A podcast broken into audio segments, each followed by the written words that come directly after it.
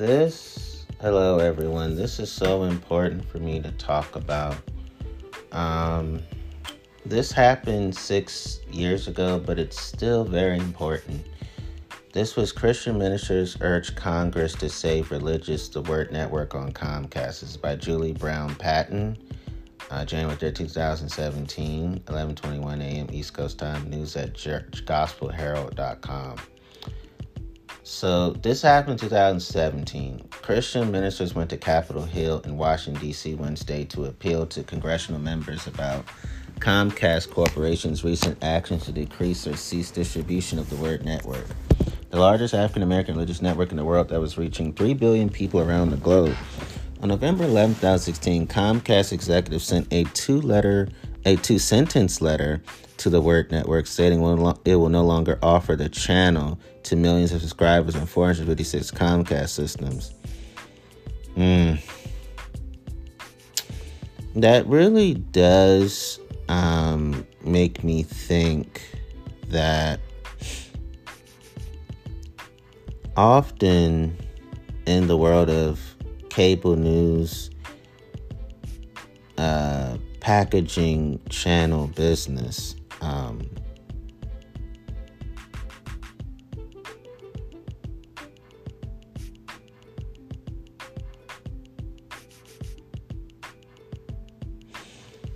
how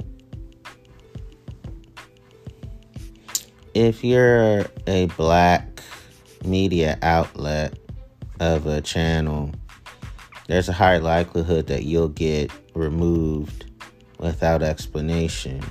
If you're a white um, media outlet of a channel, then they'll give you plenty of reasons. They'll do everything they can to kiss the ring they'll go you know forwards and backwards for you and they'll bend over backwards for you and they will accommodate all your accommodations and mind, if you're white you have reasonable accommodations. If you're black you have unreasonable accommodations. So you're unworthy of any kind of accommodation whatsoever. Mm. and i noticed that a lot of Christian ministers only go to Capitol Hill if their channel is about to be taken away, or it's about abortion, or gay people, or trans people, but they don't usually go to Capitol Hill when it comes to people with disabilities, people who have been raped, and suffers of domestic violence, and those who get sex trafficked. That's very concerning to me, too. Then it further it further goes on to say, according to the Words website, its program are seen in more than 200 countries, reaching viewers in Europe, Africa, Asia, Australia, and Americans with nearly 93 million homes in the United States alone. Based on the letter, the Word Network was slated to stop airing yesterday in U.S. communities such as Washington, D.C., Philadelphia, Baltimore, Houston, San Francisco, Denver, Boston, and Minneapolis, St. Paul, reports Market Watch. Wow. So these had, you know, basically a lot of black homes would be without a channel that they know in their heart is therapeutic to them.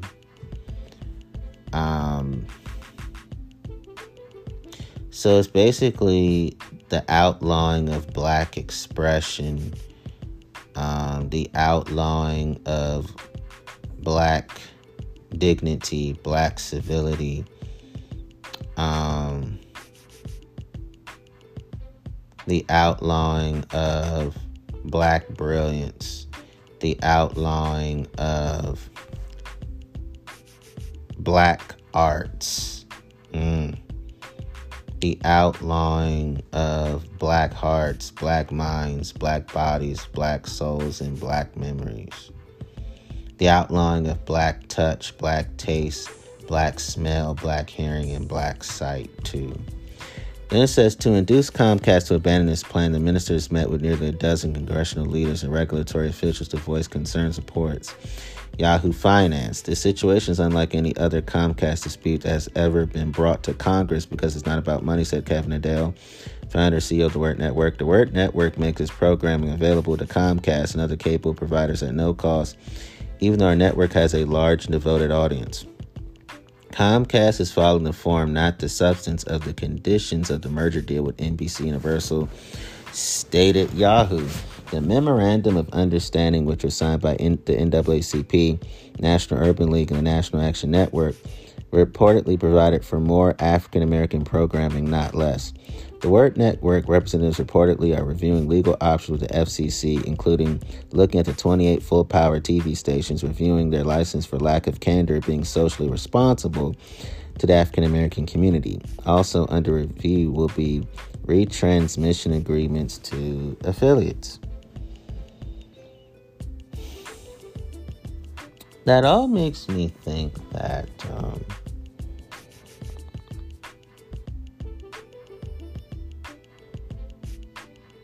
when it comes to the world of business and the church world,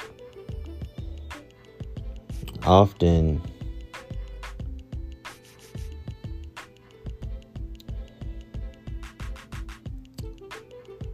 they don't create their own cable news channel. That's what that's what I think Christians should be doing. Create your own cable news channel and think higher than just a network. It's like, wait, if Comcast can be a created secular cable news channel, we should be creating our own cable news channel. We should be creating our own cable news um, and just put all Christian content on all of them. That way, you're not overly dependent on the secular world for sharing the gospel of Jesus. If you create your own, you dictate everything. Well, technically, in this case, God inspires you to create your own according to their belief. Therefore, God dictates everything through them. It's like if you're a Christian, you have to think that way. If the secular world can create their own systems, why can't why won't y'all create your own systems? we gonna create our own cable news that way, we don't have to worry about secular people trying to kick us off their stuff. If it's their stuff, they can do that. But if it's your stuff, they can't do that because it's all yours. It's not all theirs. Then it says, we will reach out to the municipalities where they have a charter to disclose their findings of their treatment to the African American community and work with the local church groups in these communities to revoke their chapters if necessary, stated Rev Al Sharpton last week in defense of the Word Network. On January 4th, 2017, Sharpton, founder of National Action Network, sent an open letter to Comcast expressing concern that the company is undermining previous commitments made by the company to increase its roster of diverse programmers while also strengthening existing diverse programmers. It seems to me the removal of programming targeted to African American African American community is the exact opposite of extension of such programming, wrote Sharpton. He said many people rely on the Word Network for daily religious and spiritual edification. Um, Sharpton said a letter from Jennifer Gaiski, SVP of Comcast Content Acquisition, to notify the Word Network on, of the change gave no explanation for the surprising move and has caused deep concern within the African American community. Wow. And it also makes me think church people have to be careful who they do business with. See, that's another thing reason why they should create their own because if you're a Christian and you're choosing to do business with the world, understand that they're not going to fully be on board with kingdom values because they're the secular world. So I'm not saying Christians can't ever do business in the secular world because in many cases you have to in order to be able to get the gospel out, in order to be able to help the church's Great Commission mission. So it's inevitable that you have to, but also after a while, once you make enough money, like millions, billions of dollars, then you save that money and say, hey, thank you for helping us get our feet wet. Now we're, we're, we're going to be able to wet our own feet and make sure that we control everything. you can still do business secular world comes to certain things. For example, um, let's say you need help feeding people, clothing people, you need help housing people, you need help with, uh, you know, medical care for people, you need help with taxation. Um, then you can um, definitely business with secular entities who specialize in that stuff as long as they're good-hearted people, then y'all can have the theology conversation another time. When it's time to take care of people, you just gotta take care of people. And theological differences, y'all gotta sort that out after people are taken care of. Then y'all can have that talk.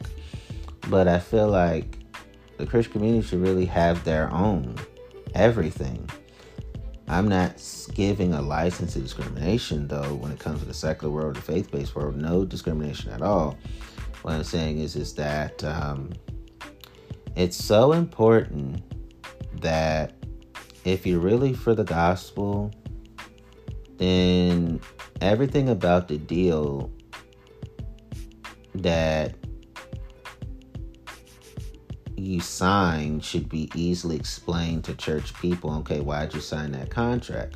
Oh, this, uh, uh, you know, and what, and where did you get the biblical inspiration to sign that particular deal, you want that deal to be easily explained to faith based people and it quickly makes sense to them. You don't want them going, you know what?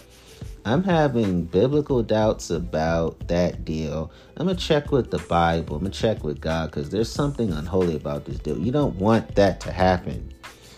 Then it says, in a separate development Wednesday, former president CEO of the NAACP, Ben Jealous, sent a letter to Comcast David Cohen to reiterate Sharpton's concerns. Jealous was a signatory to the 2010 Memorandum of Understanding, which Comcast pledged to increase diversity in the programming in the programming it carries.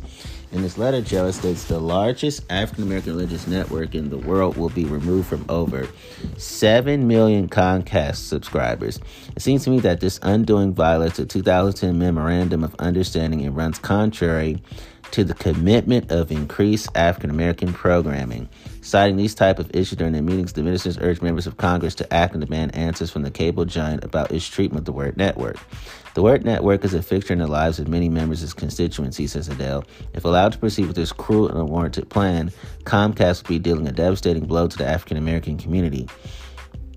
The Word Network airs programming from religious leaders such as Bishop T.D. Jakes, Joyce Meyer, Bishop Paul Martin, Joseph Prince, George Bloomer, um, and Dorinda Clark Cole. It was launched in 2000 and is headquartered in Southfield, Michigan.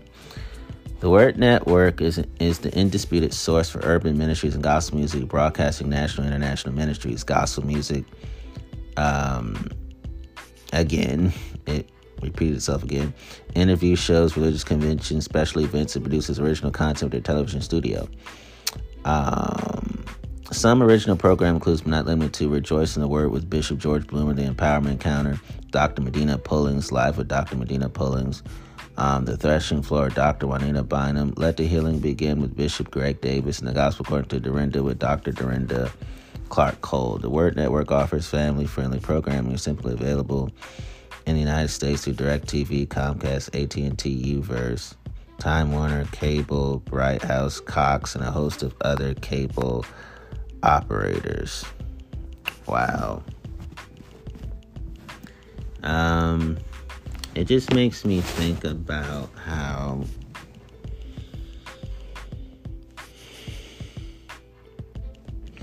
we have to be careful of the specific businesses we do business with.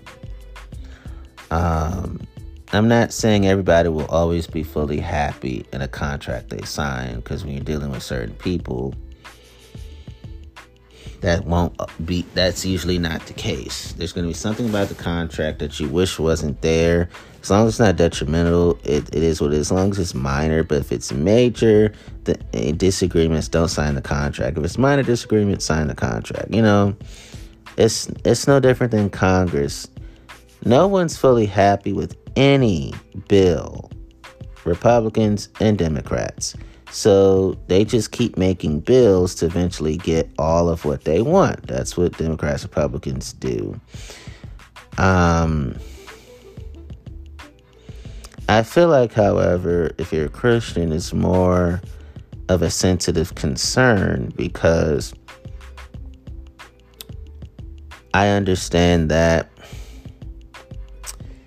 when people are of Jesus, there's a special, unique set of requirements you have to live by, biblically speaking. Because you can do businesses with other Christian entities, and you have a lot of discord between Christian business leaders who weren't fully happy with it, with the deals they signed with each other. So I'm not saying that if you do business with other Christian entities that it'll be sugar and rainbows. No. In that world, there's hurt feelings business wise, contractually speaking. And um, what I'm saying is be careful, whether you're secular faith based, be careful with doing business with any entity and, and individuals. Um, because what you sign voices your character. So I felt like, you know, I had to read that because it comes to show me that that's more of an incentive for people to be more innovative and inventive and saying, you know what? If we're a black community, which we are, then owning our own is a form of black community organizing. Um, it's a form of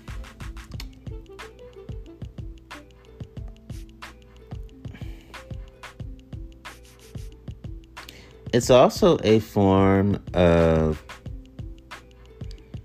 creating more black community enterprises too. It creates more black jobs. Um, and it can also help with black home ownership. More black people living in their own houses. Our own houses. I'm black. you know, our own black homes and black houses. And, um,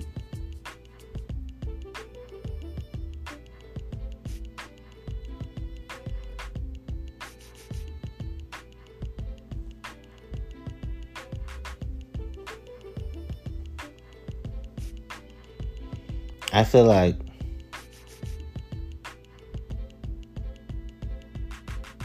that kind of world for me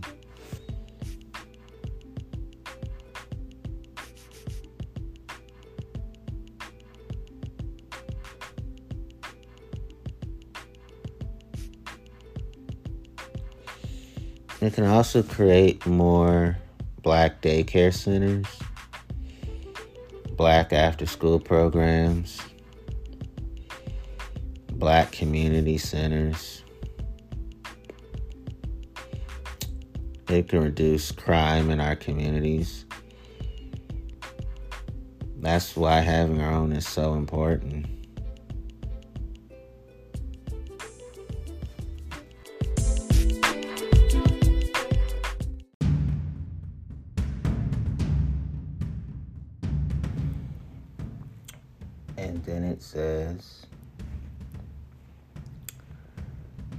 In Indianapolis.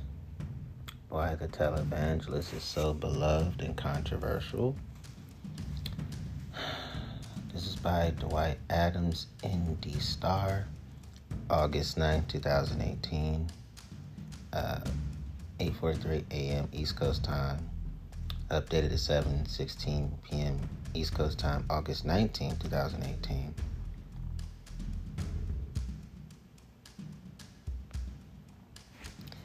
It then says Joel Osteen brought his show to Indianapolis recently.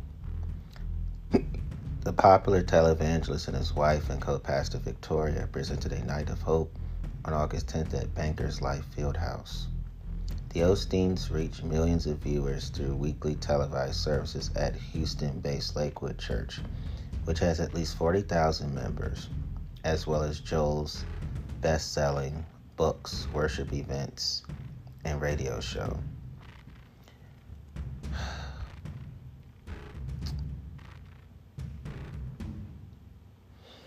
Some people will say that they preach a positive, prosperity based Christian message based on hope and emphasizing God's love and generosity that appeals to many.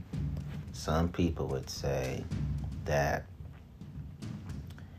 they preach a uplifting message that doesn't have a tinge of materialistic emphasis to it. So many people have um, multiplicity of views on the Osteens in Lakewood Church. I felt the need to be honest about that. However, controversy has followed in their footsteps. Here's what we know how Joel Osteen got his start. Joel Osteen is one of six children of John Osteen, a former Southern Baptist pastor who founded Lakewood Church in a convenient feed store in 1959 and ran until his death in 1999.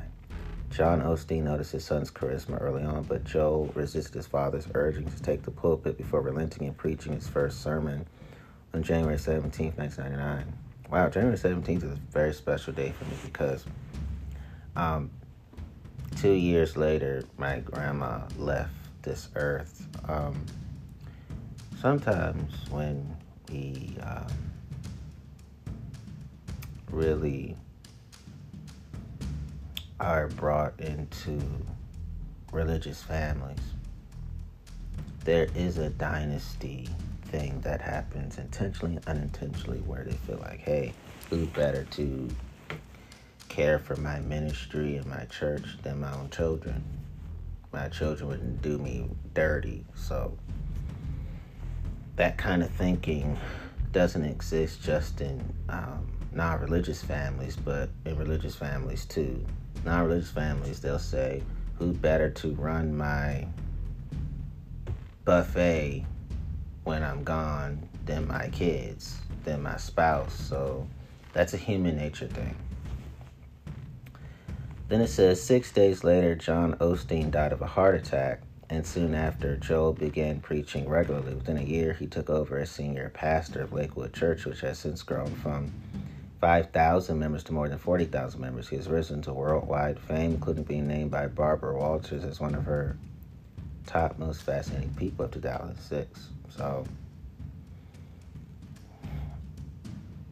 what I get out of Joel Osteen, I met the man, um, firm handshake. He was nice, pleasant man, um, taller in person, at least six feet tall.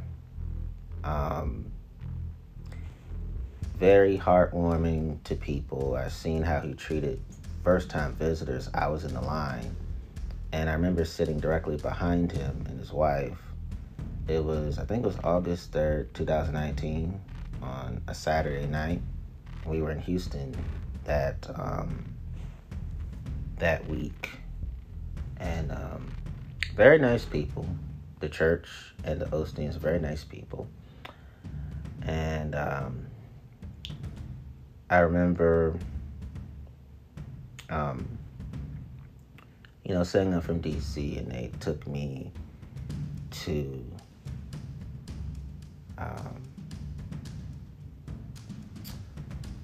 the seating behind the Osteens. That wasn't my intent. I was just telling the people, hey, we're first time visitors from DC, and they were that hospitable. So, Lakewood Church, I was there for about two, three hours very kind parishioners.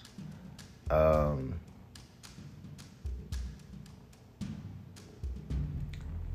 you know, very kind um, church folks, very kind. So I'm just being honest about what I saw, and I was in their libraries reading their books. I was reading Osteen's books and the books of other televangelists and other Christian authors who aren't televangelists. And I was just touring the whole facility pretty much. Um, I enjoyed my time there. Um, so I'm not to badmouth a place that I actually saw them being kind to people. It was legitimate, it was real. Um, so let me keep going. It says, How large is Lakewood Church? Lakewood Church is now the largest church in America with more than 50,000 members, according to ChristianPost.com. The 600,000 square foot, 16,000 seat church is located in the former Compaq Center where the NBA Houston Rockets once played. NBA stands for National Basketball Association, basically professional basketball players. It seats 17,000 people, and its church service is broadcast more than 7 million weekly. So, um, overall, the vibe I got from the Osteens is that they really do care about God. The way they preach, you could tell, in my view, that I didn't get a vibe of demonic intent. I didn't get a weird vibe from any of them. I got a vibe of, wow, I felt authenticity of like, wow, these people, the way they treated me I saw them treat other people as kind to them as they did me. So I'm like, okay, because I'm the type person not to be nice to me, I need to see you being nice to other people. So that made me think highly of them. Like, okay, this is not a put on. This is how they are for real. Like that when they joke, it's from the heart. When they smile, it's from the heart. Um,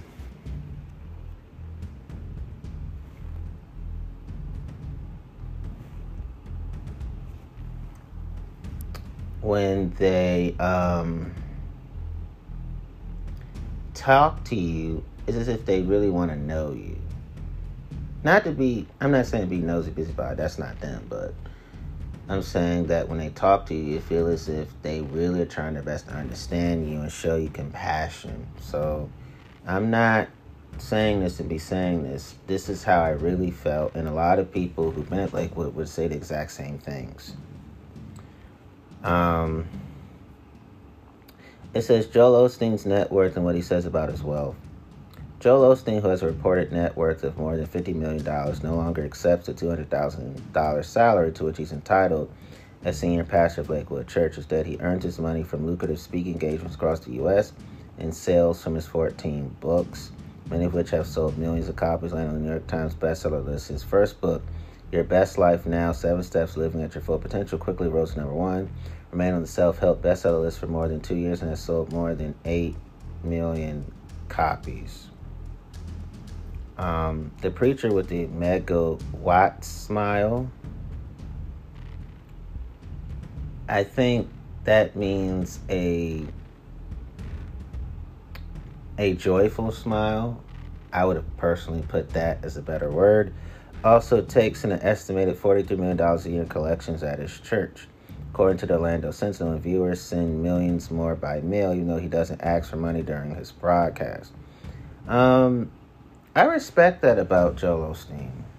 Not asking for money, even though, yeah, churches need money, but the way he goes about it in that way, I respect because when you bless people, they'll give to you even when you don't solicit, we don't say anything. It's like a lot of times, if you're a good person, sometimes people just give you what you need, even though you don't think to ever say anything. They just get that vibe from, okay, this is what you need, so I got you. And $400 million a year collection at his church. And what I think about that is that when it comes to some churches, I recognize that um, as long as you spend most of the money on the least of these, those who've been traumatized, abused, victimized, brutalized, demonized, dehumanized, and your evangelism is centered on the rehabilitation of the dispossessed and the oppressed. I love to put those words together. As long as you spend most of that money on, you don't shy away from the hurt and anguish that people have gone through and they easily sense Jesus from you, then it's okay to make that kind of money every year. Your church and staff and the members, everybody. It's okay for that to happen as long as you spend most of that money caring for the needy the way Jesus intended. Now, if you make all that kind of money and it's all about greed, Jesus hates that. So I don't mind churches making millions and billions and trillions, a hundred thousand dollars every year or every month or every week, as long as you do right with that money. If you do wrong with that money, then it's wrong to even accept a penny, period. Then it says the Christian Post interviewed Osteen in 2013, asking why he didn't take a salary. Um, not everybody can do that. It's not practical, Osteen said. But for us, it was important to me because I don't need to. And I think it's important to me because being in the public eye, there's a lot of scrutiny, and people think, well, he's just doing it for money. This way I can say I don't do any of this for money. God has blessed us in other ways. It's really part of my message that you honor God and you stay faithful. You don't know where God's going to take you. I don't tell people that God's going to make them rich, but you don't know how God's going to bless you. I respect that. That is a perfect answer. Um, that makes me have a high respect for him in that regard because he is sensitive to people. He's sensitive to their concerns. He's sensitive to how they're impacted, the impartation that occurs to them. And he's saying, Hey, I really have a heart for the Lord. I didn't know all this was going to happen in terms of the money, the wealth, and the fame. Because Joel Osteen is more of a reserved man. From what I saw, his wife is a little more extroverted. From what I saw, Joel Osteen, he'll talk to you, but he's more of by nature a background kind of person, more introverted. His wife is more outgoing and sociable. No diss that those are just personal observations that many people at, who've been at Lakewood will tell you that. And from what I witnessed is that in that church, um,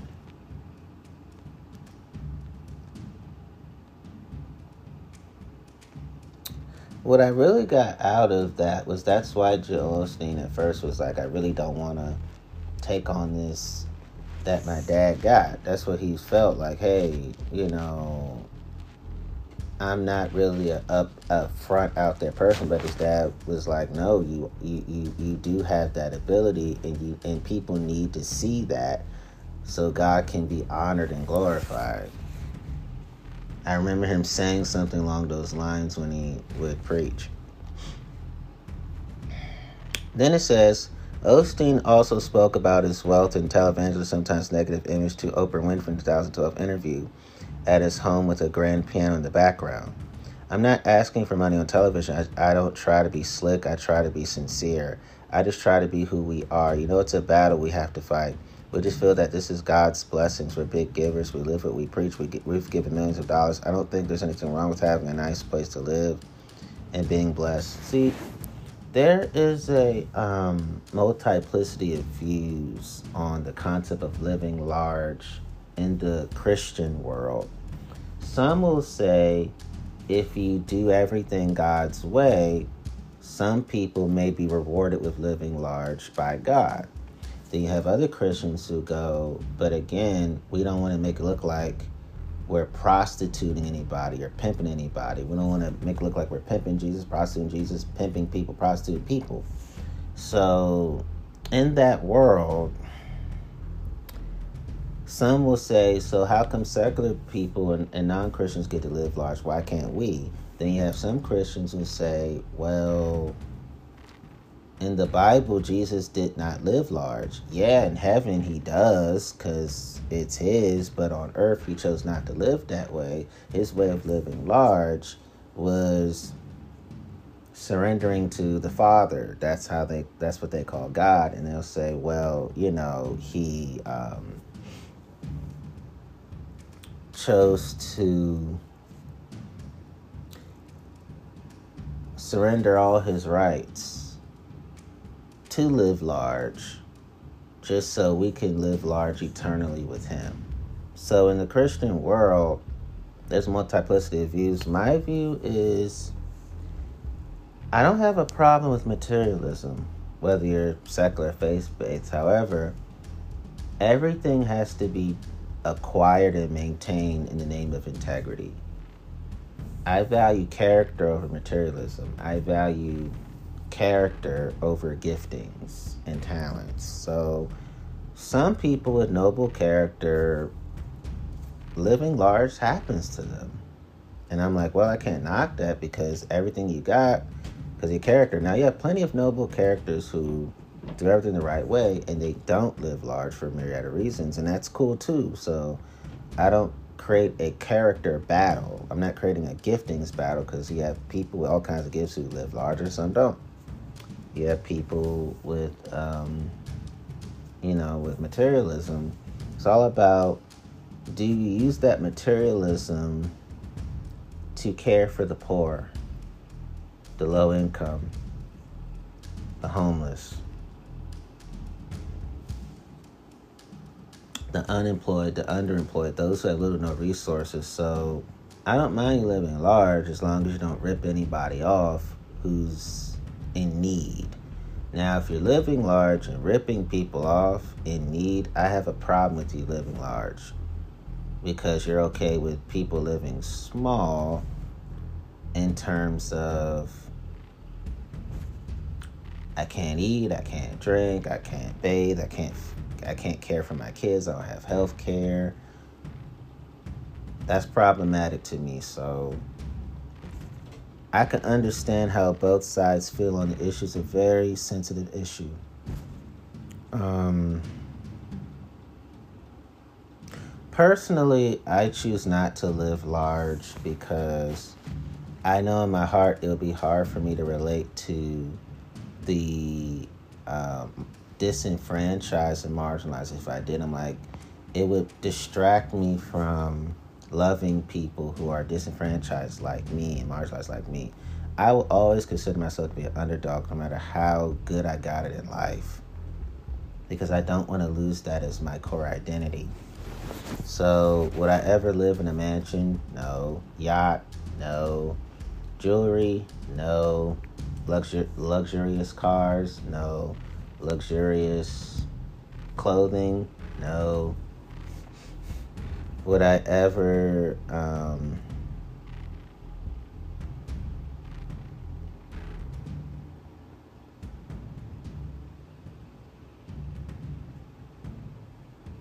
would I ever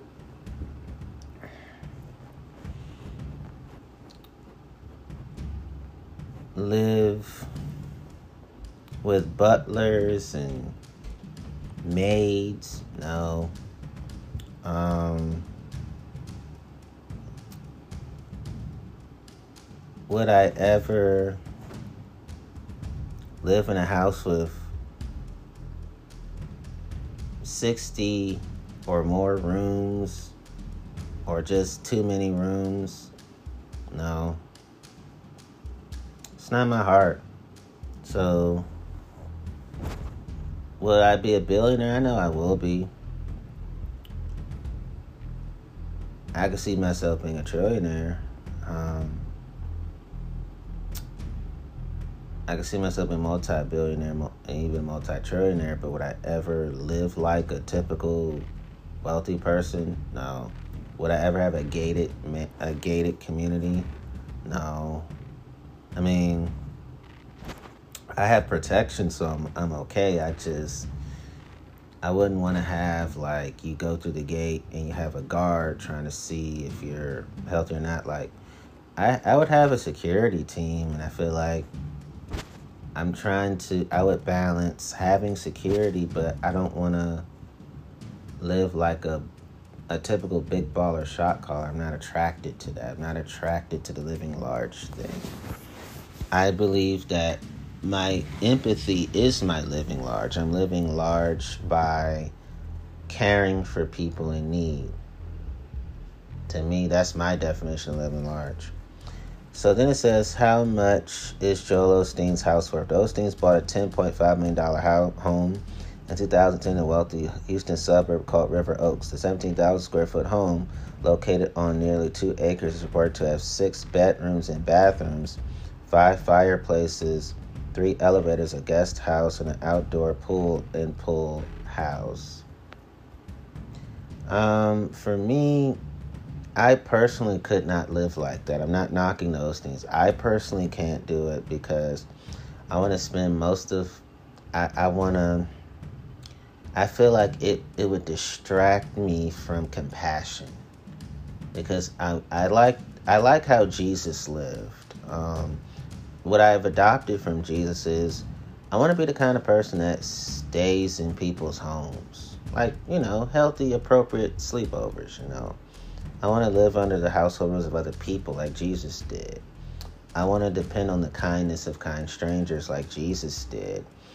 And I want my basic human needs to be cared for by kind strangers and kind people who are with me like Jesus did. That's that's attractive to me because I feel like I'm better taken care of that way. When you're so sweet to people, people make sure you're never without, that you're never hungry, thirsty, that you're never without a social life. That these are the type of people they're gonna make sure that I date, and to be honest, they're gonna make sure I never go a year without sex. Hey, people love me like that, so I want to live like Jesus did in terms of people take care of every need and you know that's the kind of life i want to live what i like about dr king he chose to live in chicago in dilapidated housing i want to do that because i think that's what jesus did um, then it says what is the prosperity gospel and why is joel osteen criticized for it the prosperity gospel doesn't focus on hell or the negative effects of sin but promotes a sunnier message, choosing to instead preach that God will reward his devout and generous followers with a healthy and financially prosperous life. It often links tithing, the practice of regularly giving part of one's earnings to the church, to a promise of prosperity. Well, um, Joel Osteen has personally said that's not the type of gospel he preaches. He's basically said that he preaches Jesus' gospel. Um, and Joel Osteen tends to preach positive, uplifting messages. Um, he's an optimism type of preacher. From what you hear from him, he'll talk about where you start is not how you finish. He preaches like that. Then he says, then it says, according to his website, joelosteen.com, he believes that as children of God, we are overcomers and more than conquerors, and God intends for each of us to experience the abundant life he has in store for us. That's what he said.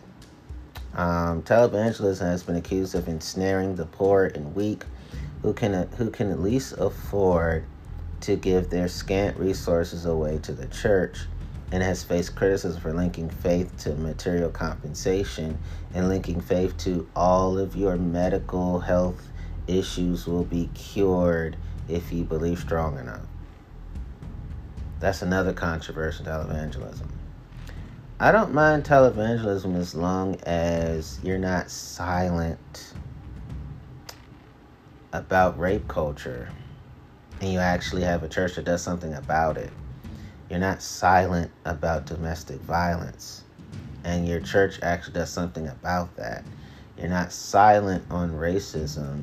And your church actually does something about that. You're not silent on adult abuse and child abuse. And your church does everything they need to about both problems. You know what I'm saying? That's that's my concentration. Then it says the prosperity gospel, which was strongly associated with disgraced 1980s era televangelists such as Jimmy Swaggart, Jimmy and Tammy Faye Bakker has been called an aberrant theology by Christianity Today, which is a huge media outlet in evangelical Christian circles. One liberal Christian magazine, The Christian Century, also has accused Osteen of neutering the Bible into digestible categories of self help and self improvement. But Osteen's mother, Dodie, Osteen has responded to the criticism by saying, We don't preach the gospel sad, we preach it glad. Um,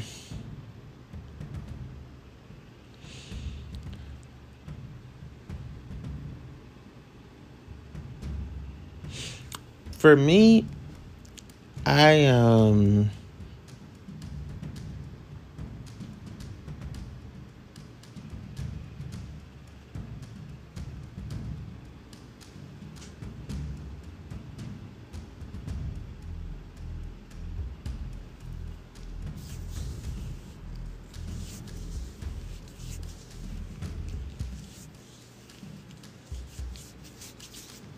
I feel that um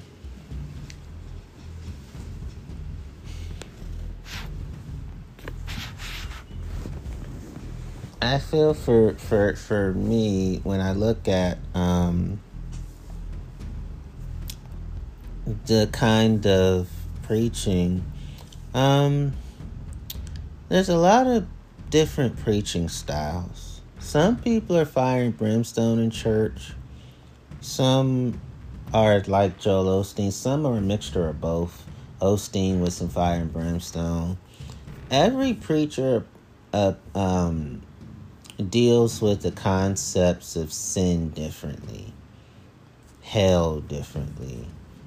Um, every preacher has a different personality. So when you have diverse personalities, you're going to have diverse interpretations of how to go about controversial subjects.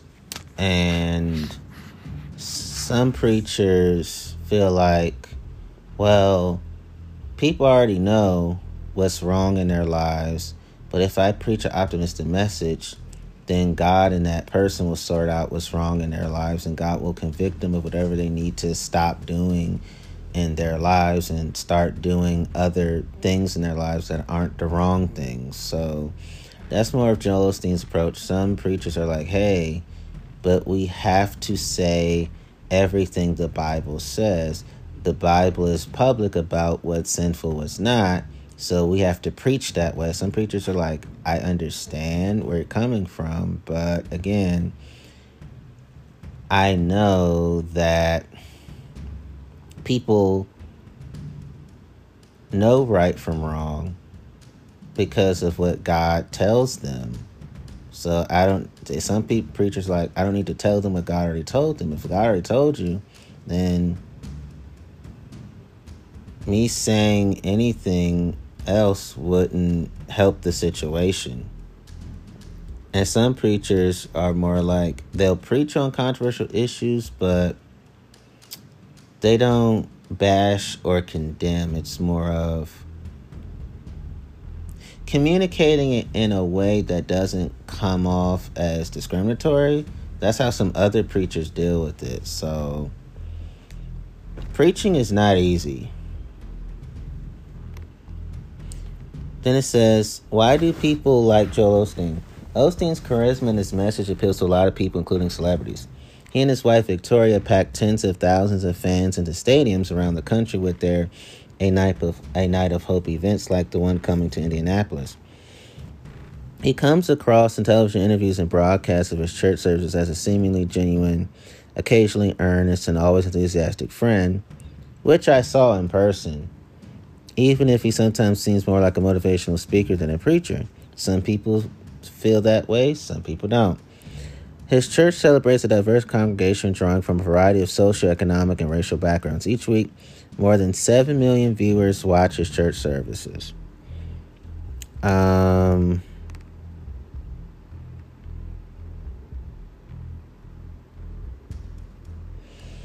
well, I do think that Joel Osteen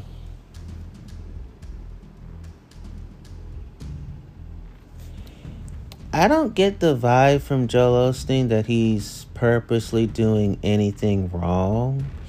I do think he has excellent intentions from what I heard from him, and I've read his books. He really does have a, a heart for people, and it's evident. I feel like what he's trying to do is from my honest estimation of him, um, he's really trying to do something that I think more evangelical people should do. It's like, okay, tell people how things are going to get better. People, because I feel like people already know right from wrong. People already know good and bad. People know good and evil. People know that. People already know. But they want to know how can I overcome though? How can I do better, talk better, think better, feel better, do better? Okay, I already know my struggles, my issues, my problems, my conflicts. I already know what's going wrong. Tell me, show me how to do right. And I think Joel Osteen is preaching more like that. He's like, hey, I'm trying to show people how to rise out of dysfunction and rise into function. That is what I get from Joel Osteen. And every word I've read of him, and every interview I've seen of him, and every time I've seen him preach on TBN, um, and I saw him preach in person, he comes across as a guy who, a man who, um, is trying to show people that I want to talk to you in a way that's respectful to you.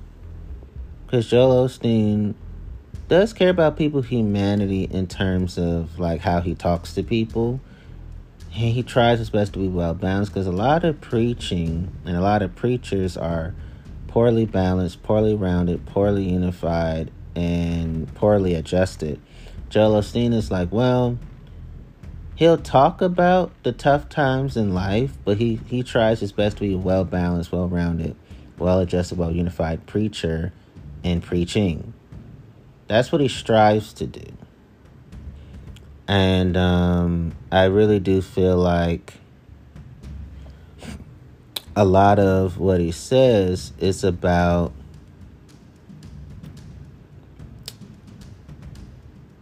he's open he's open about his faith, so he doesn't hide his faith in God. He doesn't hide being a Christian.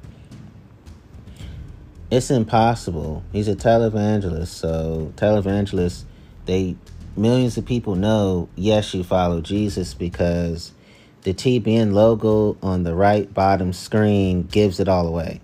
All, all people gotta do is Google it. Trinity. Okay. God the Father, God the Son, God the Holy Ghost. Bam. People know, okay, you're a Christian because I'm what I'm googling in, in the logo.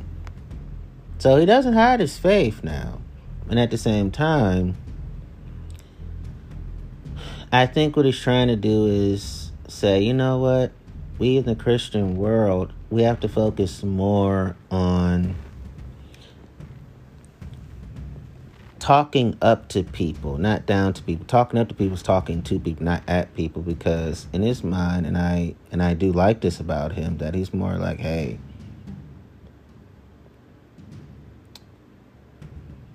He, he he he even understand you know hey he, he like he and I we understand the complexities of life which causes people to do certain things he's more of hey if I talk to you in a way that you understand your heart will be convicted to do, to make better decisions and have better outlooks on life. So that's his way of addressing the concept of sin. And as for hell, his way of saying, but what he's really saying is there's hell on earth. If I help you overcome hell on earth, you'll have a much better rapport with God which means you won't be fearing hell because you you you'll feel like God is for me and against me. So that's his way of dealing with it, which I, I, I respect that about him. Um, it says, What did Joel Osteen's church do during Hurricane Harvey? In late August 2017, Osteen was criticized on social media after it said that his church turned away people seeking shelter from Hurricane Harvey a devastating storm that killed 89 people, causing $126.3 billion in damage and displaced more than 30,000 people. After a Facebook post by the church saying that it was inaccessible due to severe flooding, the church soon after announced plans to act as a collection site for Houston area shelters.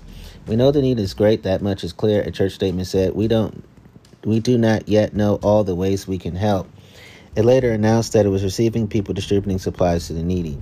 How this notion got started that we're not a shelter, we're not taking people in is a false narrative. Osteen said in an emotional video that he released during the controversy. We always wanted to take people in. Our doors, our doors were open. The church has always been open. Um.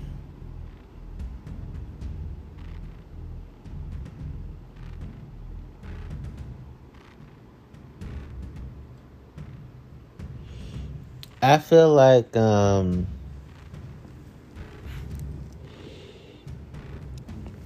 Yeah, I remember that controversy six years ago. And um, I think everybody learned from it in terms of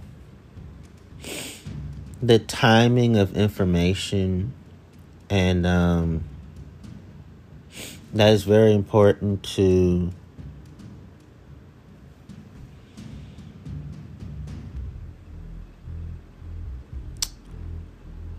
if you have enough space to accommodate people and that if you have enough ways to um, make sure that um, people are taken care of you can i think it may have been miscommunication it may have been confusion it may have been not knowing what to do in human nature you don't know what to do you don't do anything or maybe they're trying to figure out what to do, but maybe they weren't giving time quick enough to react. Um, but I can understand, excuse me, how that could hurt people's feelings because they're like, hey, y'all are a church of means. A lot of us don't have means. So I can understand both perspectives. I think, you know,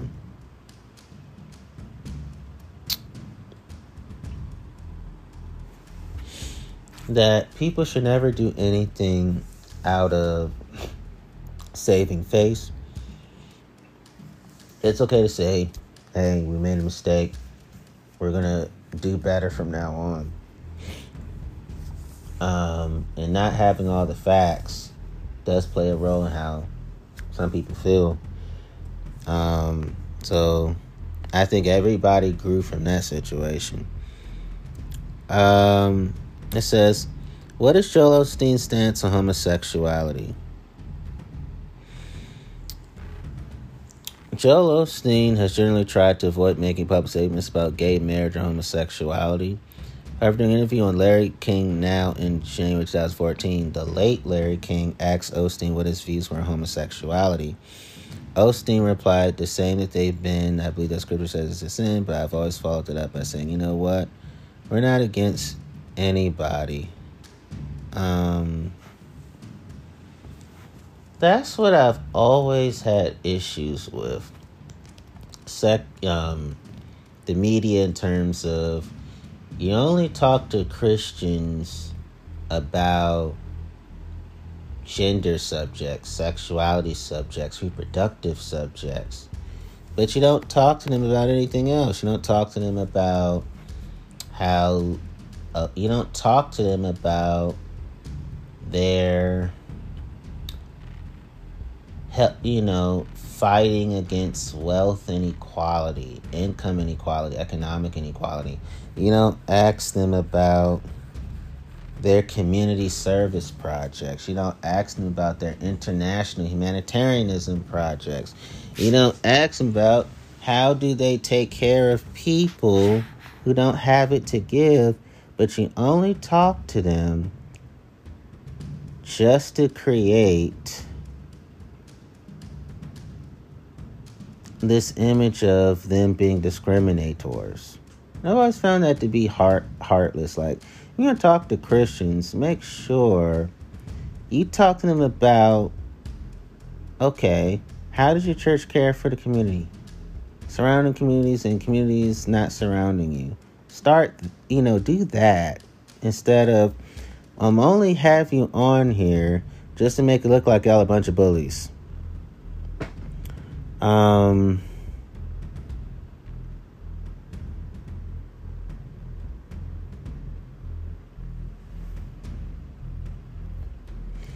But King pressed Osteen for more explanation about his position, asking if you're calling it a sin, how could it be sin if we don't know what caused it? You don't know why you're heterosexual. Osteen said, There's a lot of things, Larry, that I don't understand, so I just don't want to preach on it, preach about it. It only comes up during the interviews. Wow. Wow. That made me think about some preachers don't preach on controversial issues because no matter how hard they try, they just can't wrap their heads around it. So they feel like, why would I preach on something I just truly can't understand? I don't want to be unnecessarily ignorant. I don't want to have my ignorance harm people. Then, yeah, some preachers don't preach on controversial subjects because I don't want to lose money. I don't want to lose ministry donors. I don't want to lose my ministry. I don't want to lose my church. I don't want to lose my congregation members. They have some preachers don't preach on controversial issues because they feel like, well, I just want to focus on being a good Samaritan, practicing the golden rule that Jesus mandated. You have some preachers who don't preach on those subjects because they feel like it distracts people from Jesus to pit people against each other. So every preacher deals with those subjects very differently.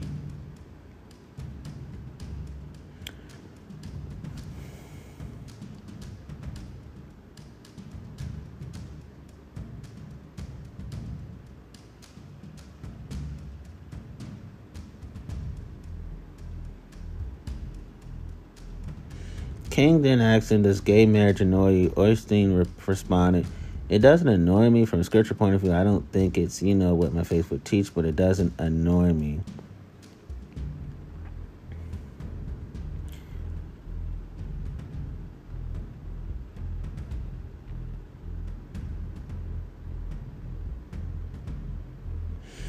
Those are hard subjects when you're in the church world. That's why I could not be a pastor um, I could not be a preacher. I can't do it because some people want me to be hateful.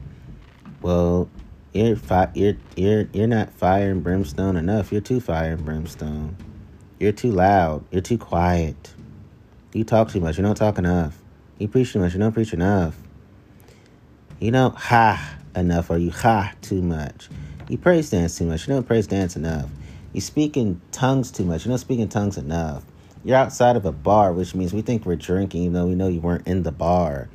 Or we're going to follow you around and stalk you to make sure you're not living life as sin as a preacher because we're like your inspector gadgets. We're your, your, we are like your detectives. It's weird in that world. It's just so strange.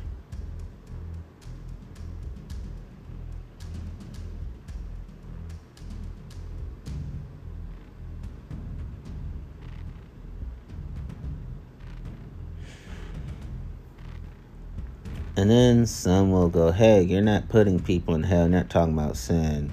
Or, hey, who are you to put people in hell? Who are you to to talk about sin like that? That world is way too confusing to me.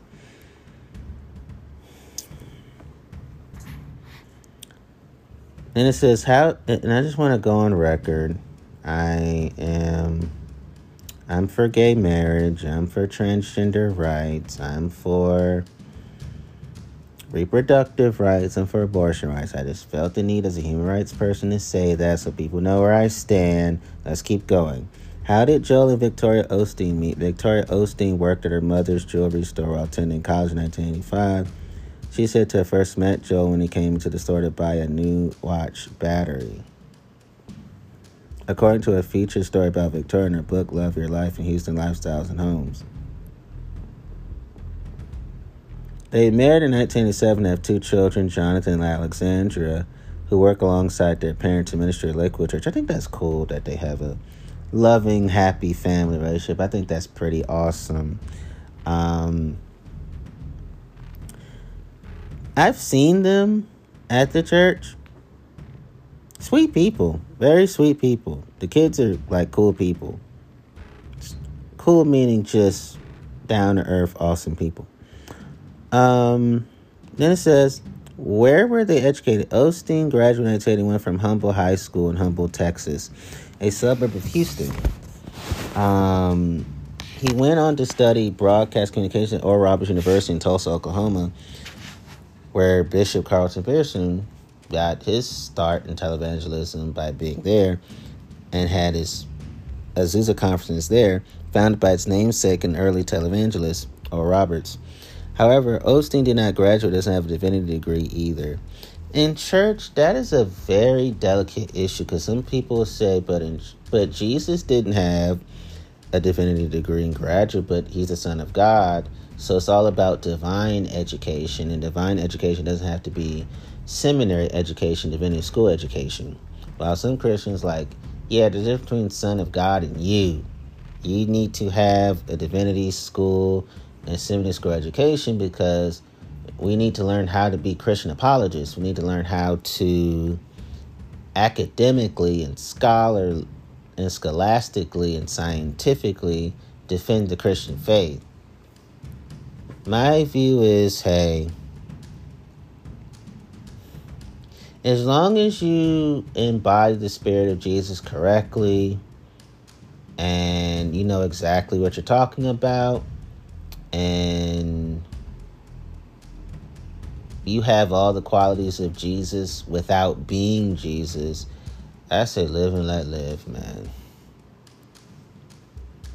Just represent Jesus well. That's my focus. That's my concentration. Then it says, um,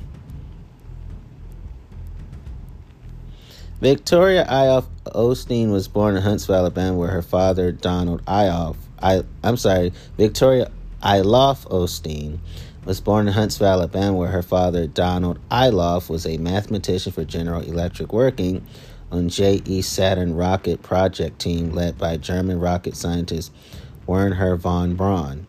She moved with her family to Houston at the age of two, where her mother, Georgine Iloff, taught Sunday school, and her father was a deacon of the Church of Christ. Victoria studied psychology at the University of Houston, but didn't graduate sometimes people go to school and they figure out, hey, God don't want me to do this. A lot of Christians will tell you that. And there's a lot of Christians who, there's a plurality of views of um, controversial issues. Some Christians are for gay marriage, some are not. Some are for abortion rights, some are not. Some are for transgender rights, some are not. Some don't have a problem with homosexuality, and some do. This, these are the multiplicity of views in the evangelical Christian world. And it's true.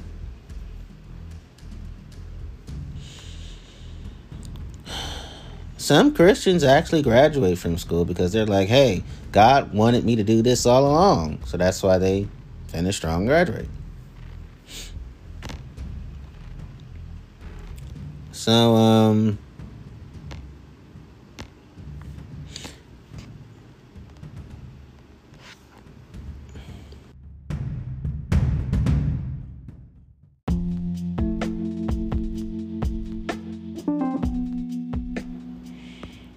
I'll part with this question Why did God wait so long to send Jesus? There exists a messy plot hole in Christian theology that presents the point about why God waited so long to execute, quote unquote, his plan of universal salvation by the blood of Christ. We can almost imagine Jesus waiting in heaven, watching what was going on, and practically begging his Father that it was time for him to go to earth to save humankind. Instead, century after century of chaos and suffering ensued. Um, it then says, For unknown reasons, God not only allowed the fall, he then allowed the post fall, flawed earth full of suffering situation to persist for millennia with generation after generation inheriting the punishment for something that happened before recorded history. We're expected to accept that he had a grand but mysterious plan to give humankind another chance after the fall from paradise that, for unknown reasons, required, amongst other things, the possibility of not communicating openly with humans like in the pre fall days, instead, mostly communicating via prophets with limited audience and allowing other religions to arise. Possibly I say that because it feels like a conundrum. And then flooding the earth to wipe, well, according to Genesis, flooding the world to wipe out the majority of Earth's population, who, despite omniscience, were told he regretted making or whatever non literalists think this omnicidal story symbolizes. Um, taking away humanity's common language to limit cooperation and communication, or whatever non literalists think this story of imposed division symbolizes cultivating a chosen people from the descendants of a guy willing to kill his kid on command rather than, rather than just treating all humans equally or whatever. Non-literalists think this story about rewarding attempted filicide and treating one ethnicity differently to other symbolizes allowing that chosen people to become enslaved for generations eventually freeing them and helping them conquer a new homeland through genocide or whatever non-literalists think that symbolizes um,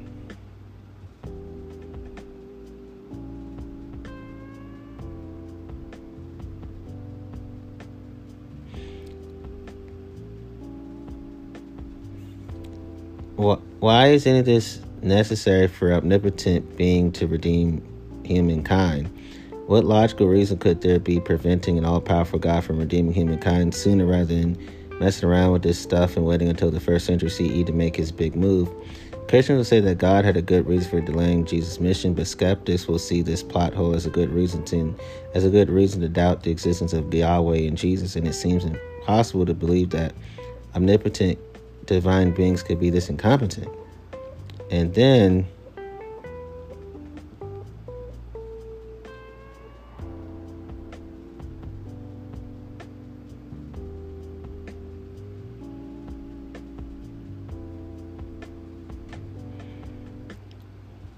setting rules for the chosen people that allowed slavery and, and encourage sexism but ban harmless things like homosexuality, transgenderism and um,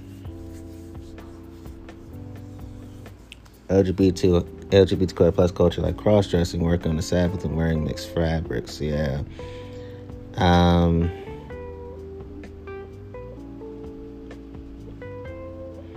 now you understand why my religious skepticism makes me skeptical of religion.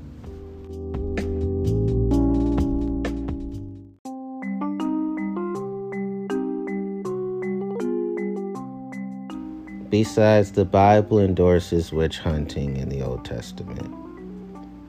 Now you understand why I'm a critic of religion, and now you understand my criticism of religion.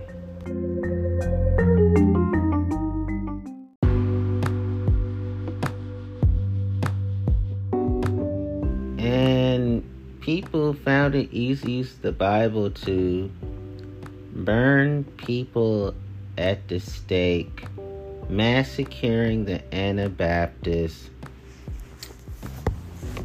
forced conversion in the form of I'm murdering you into heaven, but I had to slaughter your sin nature before I get there first. And then kill witch killing, and then the Crusades, the Spanish Inquisition, the Dark Ages, Manifest Destiny, the Atlantic Slave Trade, um, Jim Crow, and segregation, killing pagans, secularists, Muslims, and Jews.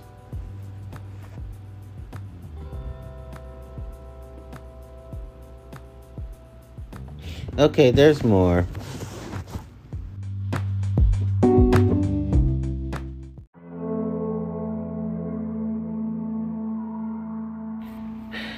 Now I'm about to reveal more of my religious doubts.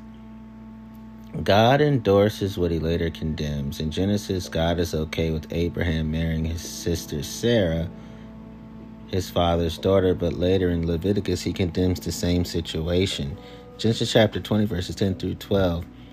Abimelech also asked Abraham, What prompted you to do such a thing? Abraham replied, I thought to myself, Surely there is no fear of God in this place. They will kill me on account of my wife. Besides, she really is my sister, the daughter of my father, though not the daughter of my mother, and she became my wife.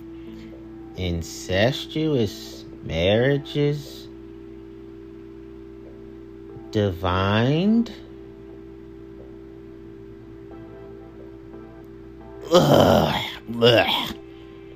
Leviticus chapter 18, verse 9 You must not have sexual relations with your sister, either your father's daughter or your mother's daughter, whether she was born in the same home or elsewhere. Leviticus chapter 18, verse 19, referring the list of commandments, including verse 8, chapter 18, verse 9. Therefore, anyone who commits any of these abominations must be cut off from among his people, except Abraham. Divine incest? An incestuous deity? Ugh. This is a flagrant contradiction which should not occur in a God inspired book. But situations like this are inevitable within the authorships of numerous uninspired people, divinely speaking. Otherwise, we are left to consider why God changed his mind about a man marrying his father's daughter. Ugh.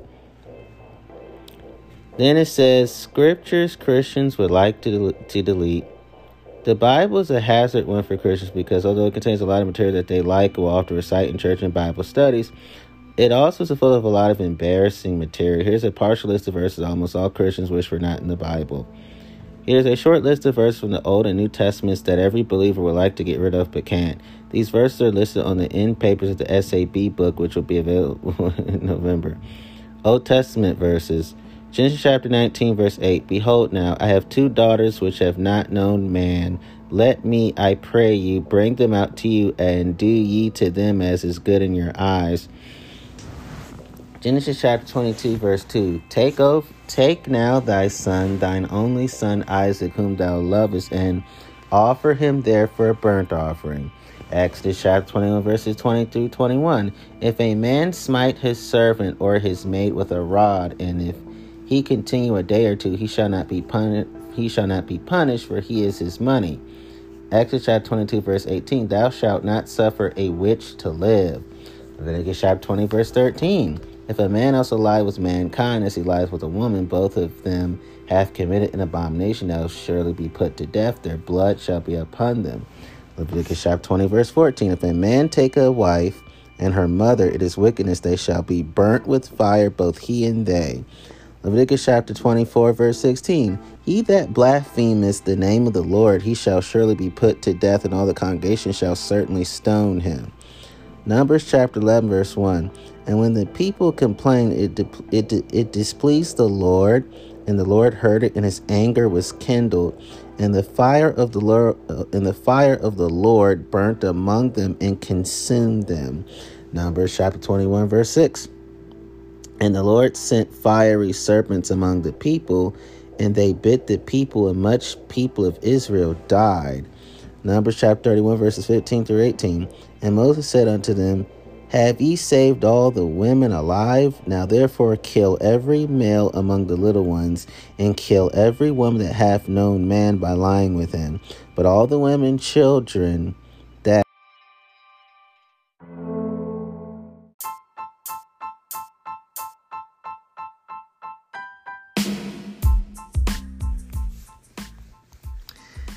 as I left off, it says Numbers chapter 31, verses 15 through 18. And Moses said unto them, Have ye saved all the women alive? Now therefore kill every male among the little ones, and kill every woman that have known man by lying with him. But all the women, children that have not known a man by lying with him, keep alive for yourselves. Deuteronomy chapter 25, verse 11 through 12. When two men strive together on with another, and the wife of the one putteth forth her hand and taketh him by the secrets, then thou shalt cut off her hand. Thine eye shall not pity her. Deuteronomy chapter 32, verse 39 through 42. I kill, I wound, I will make mine arrows drunk with blood, and my sword shall devour flesh. 1 Samuel chapter 15, verse 2 through 3. Thus saith the Lord of hosts, Now go and smite Amalek, and utterly destroy all that thy that they have, and spare them not, but slay both man and woman, infant and suckling, ox and sheep, camel and ass. First Samuel chapter 18, verse 27. David arose and went, he and his men, and slew of the Philistines 200 men. And David brought their foreskins, and Saul gave him Michal, his daughter, to wife. Second Samuel chapter 12, verse 14 through 18. Because by this deed thou hast given great occasion to the enemies of the Lord to blaspheme, the child also that is born unto thee unto thee shall surely die. And the Lord struck the child on the seventh day that the child died. Second Kings chapter 2, verse 23 through 24. As he was going up by the way, there came forth little children out of the city and mocked him and said unto him, Go up, thou bald head, go up, thou bald head. And he turned back and looked unto them and cursed them in the name of the Lord. And there came forth two she bears out of the wood, came 42 bears out of the wood and tear. And there came forth two she bears out of the wood and tear 40 and two children of them. Second Kings chapter 9, verses 6 through 8.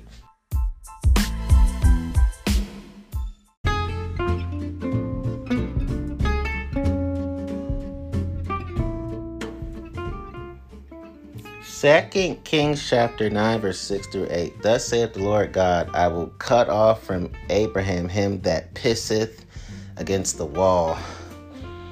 Second Kings chapter 18, verse 27. Hath he not sent me to the men which sit on the wall that they may eat their own dung and drink their own piss with you?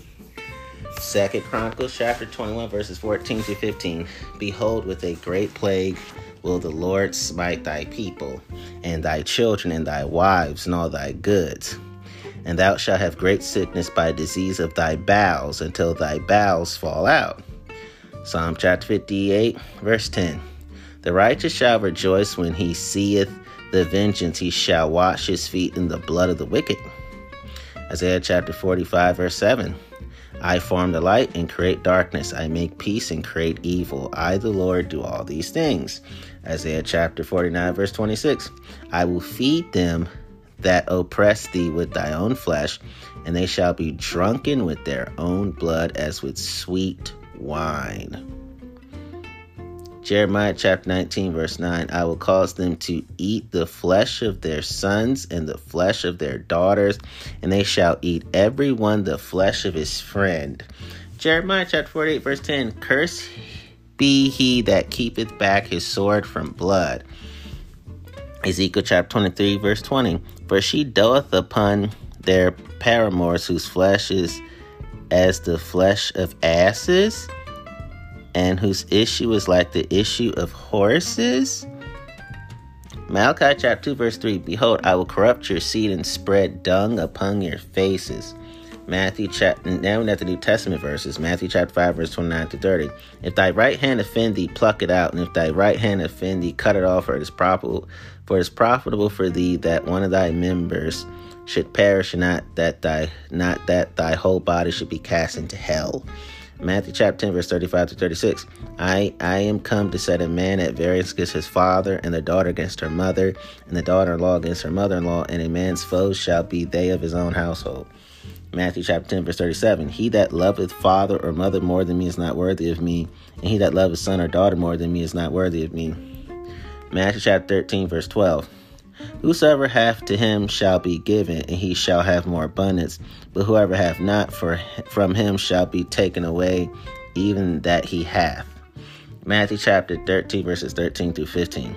Therefore speak I to them in parables, lest at any time they should see with their eyes and hear with their ears and should understand with their heart and should be converted, and I should heal them. Matthew chapter 16, verse 28. Ver- Verily I say unto you, there be some standing here which shall not taste of death till they see the Son of Man coming in his kingdom. Mark chapter 16, verse 16. He that believeth not shall be damned. Mark chapter 16, verse 17 through 18. These sons shall follow them that believe. In my name shall they cast out devils. They shall speak with new tongues. They shall take up serpents. And they shall take up serpents. And if they drink any deadly thing, it shall not hurt them. Luke chapter 14, verse 26. If any man come to me and hate not his father and mother and wife and children and brethren and sisters, yet in his own life also, he cannot be my disciple. Luke chapter 19, verse 27. But those mine enemies, which would not that I should reign over them, bring hither and slay them before me. John chapter 3, verse 18. He that believeth not is condemned already, because he has not believed in the name of the only begotten Son of God. John chapter 3, verse 36 He that believeth not the Son shall not see life, but the wrath of God abideth on him. John chapter 20, verse 40, he hath blinded their eyes and hardened their heart that they should not see with their eyes, nor understand with their heart and be converted, and I should heal them. 1 Corinthians chapter 7, verse 1, it is good for a man not to touch a woman. 1 Corinthians chapter 7, verse 29, the time is short, it, it remaineth, but that both they that have wives be as though they had none. 1 Corinthians chapter 14, verse 35 to 30. 34 to 35. Let your women keep silence in the churches, for it is not permitted unto them to speak. If they will learn anything, let them ask their husbands at home. Ephesians chapter 5, verse 22. Wives, submit yourselves unto your own husbands as unto the Lord. Ephesians chapter 6, verse 5. Servants, be obedient to them that are your masters according to the flesh with fear and trembling in singleness of your heart as unto Christ. 2 Thessalonians chapter 1 verse 7 through 9. The Lord Jesus in flaming fire taking vengeance on them that know not God, who shall be punished with everlasting destruction. 2 Thessalonians chapter 2 verse 11 through 12. God shall send them strong delusion that they should believe a lie, that they all might be damned. 1 Timothy chapter 2 verse 11 through 12. Let the women let the woman learn in silence with all subjugate with all let the woman learn in silence with all subjection. But I suffer not a woman to teach nor to usurp authority over the man, but to be in silence, notwithstanding she shall be saved in childbearing. Revelation chapter 14, verse 3 through 4. The hundred and forty and four thousand which were redeemed from the earth, these are they which were not defiled with women, for they are virgins. Revelation chapter 14, verse 11, and the smoke of their torment ascendeth, ascendeth up forever and ever. Revelation chapter 14, verses 19 through 20. The great winepress of the wrath of God was trodden without the city, and blood came out of the winepress even unto the horse bridles. Revelation chapter 19, verse 13. He was clothed with a vesture dipped in blood, and his name is called the Word of God. Revelation chapter 21, verse 8. The fearful and unbelieving shall have their part in the lake which burneth with fire and brimstone. Revelation chapter 22, verse 20. Surely I come quickly. Unfortunately, other than using some deceptive translation trickery, Christians have no available mechanism to remove objectionable material from their scriptures, and as society progresses and matures, becoming more compassionate and ethical, the amount of unsavory material is growing over time. Even by now, the situation is severe. Christians are treading lightly, and very few are now recommending that people should read the entire Bible.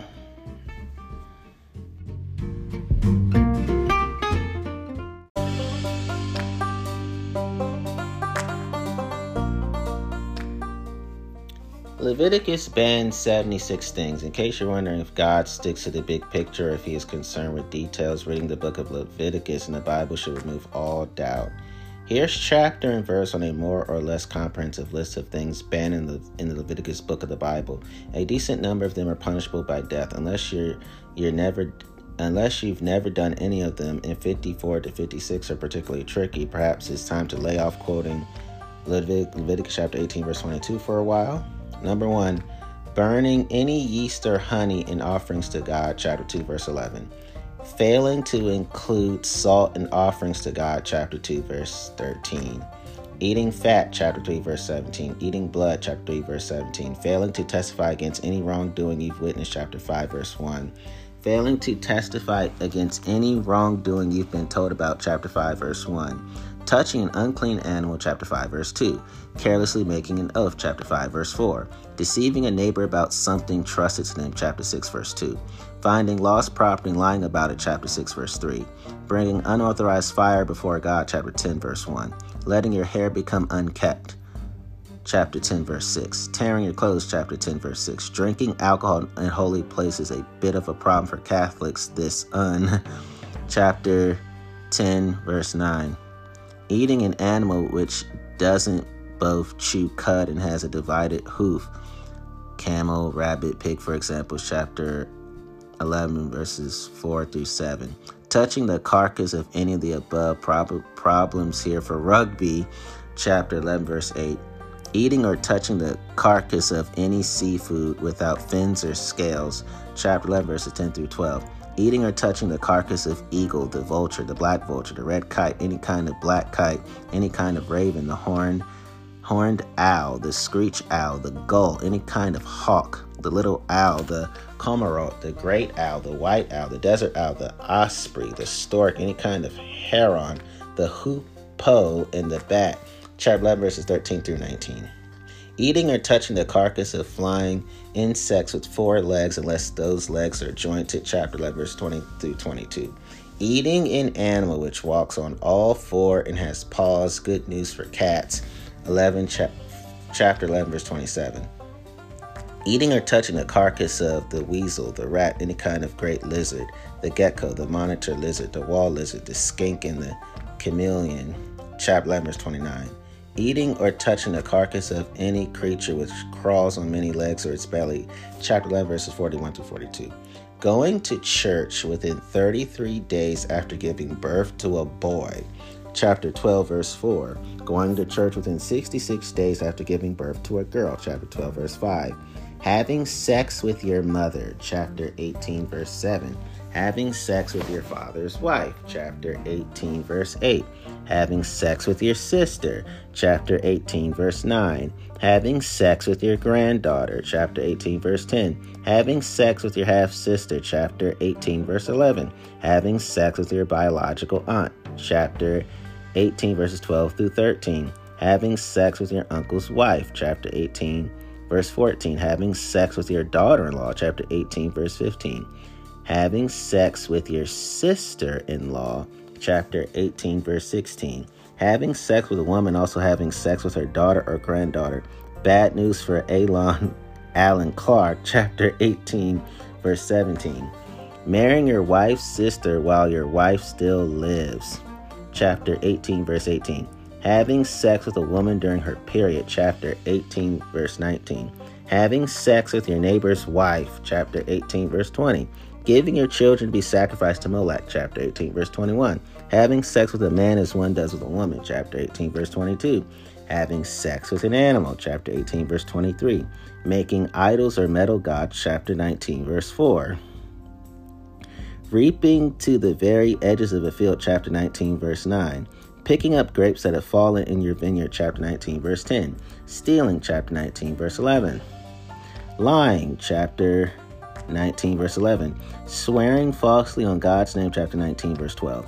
Defrauding your neighbor, chapter 19, verse 13. Holding back the wages of an employee overnight, not well observed these days, chapter 19, verse 13. Cursing the deaf or abusing the blind, chapter 19, verse 14 perverting justice, showing partiality either the poor or the rich, chapter 19, verse 15. Spreading slander, chapter 19, verse 16. Doing anything to endanger a neighbor's life, chapter 19, verse 16. Seeking revenge or bearing a grudge, chapter 19, verse 18. Mixing fabrics and clothing, chapter 19, verse 19 crossbreeding animals, chapter 19, verse 19. Planting different seeds in the same field, chapter 19, verse 19. Sleeping with another man's slave, I call that rape, chapter 19, verse 20. Eating fruit from a tree within four years of planting it, chapter 19, verse 23. Practicing divination or seeking omens, tut tut astrology, chapter 19, verse 26. Trimming your beard, chapter 19, verse 27 cutting your hair at the sides, chapter 19, verse 27, getting tattoos, chapter 19, verse 28, making your daughter prostitute herself, I call that sex trafficking or human trafficking, chapter 19, verse 29, turning to mediums or spiritualists, chapter 19, verse 31, not standing the presence of the elderly, chapter 19, verse 32, mistreating foreigners, the foreigner residing among you must be treated as your native born, chapter 19, verse 33 through 34 using dishonest weights and scales, chapter 19, verse 35 to 36, cursing your father or mother, punishable by death, chapter 20, verse 9, 20, verse 9, marrying a prostitute, divorcee, or widow if you are a priest, chapter 21, verses 7 through th- 7 and 13, ensuring a place where there's a dead body as a priest, chapter 21, verse 11, slaughtering a cow slash sheep and its young on the same day, chapter 22, verse 28, working on the Sabbath, chapter 23, verse 3, blasphemy, punishable by stoning to death, chapter 24, verse 14, inflicting an injury, killing someone else's animal, killing a person must be punished in kind, chapter 24, verses 17 through 22, selling land permanently, chapter 25, verse 23, selling an Israelite as a slave, foreigners are fine, chapter 23, chapter 25, verse 42. This should cause any Christian to stop and reflect. Does it really make sense that Yahweh himself was so invested in the minutiae of what humans were doing, or is it more likely that certain people made up rules that they thought made sense for their time and place, which provide them with a certain degree of power? I mean, I what was it like for me to read all those passages to you? Honestly,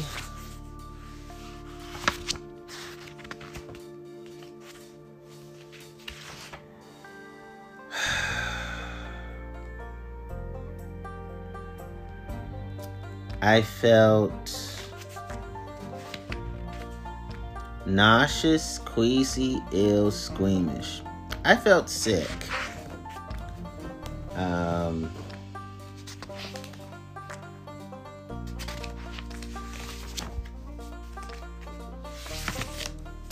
and let me share more of what I mean by I felt sick.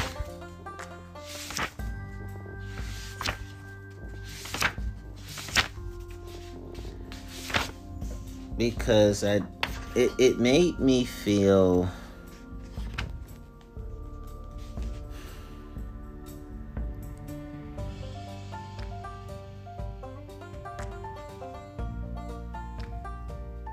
that and I'm struggling to get my words together. It's just that the Bible writers many of them were sinister and evil, inauspicious, wicked, bad, corrupt, perverse, dishonest, foreboding, disastrous, malignant, hurtful, harmful, injurious, dire, poisonous, adverse, unlucky, woeful, ominous, unfortunate, unfavorable, and bad.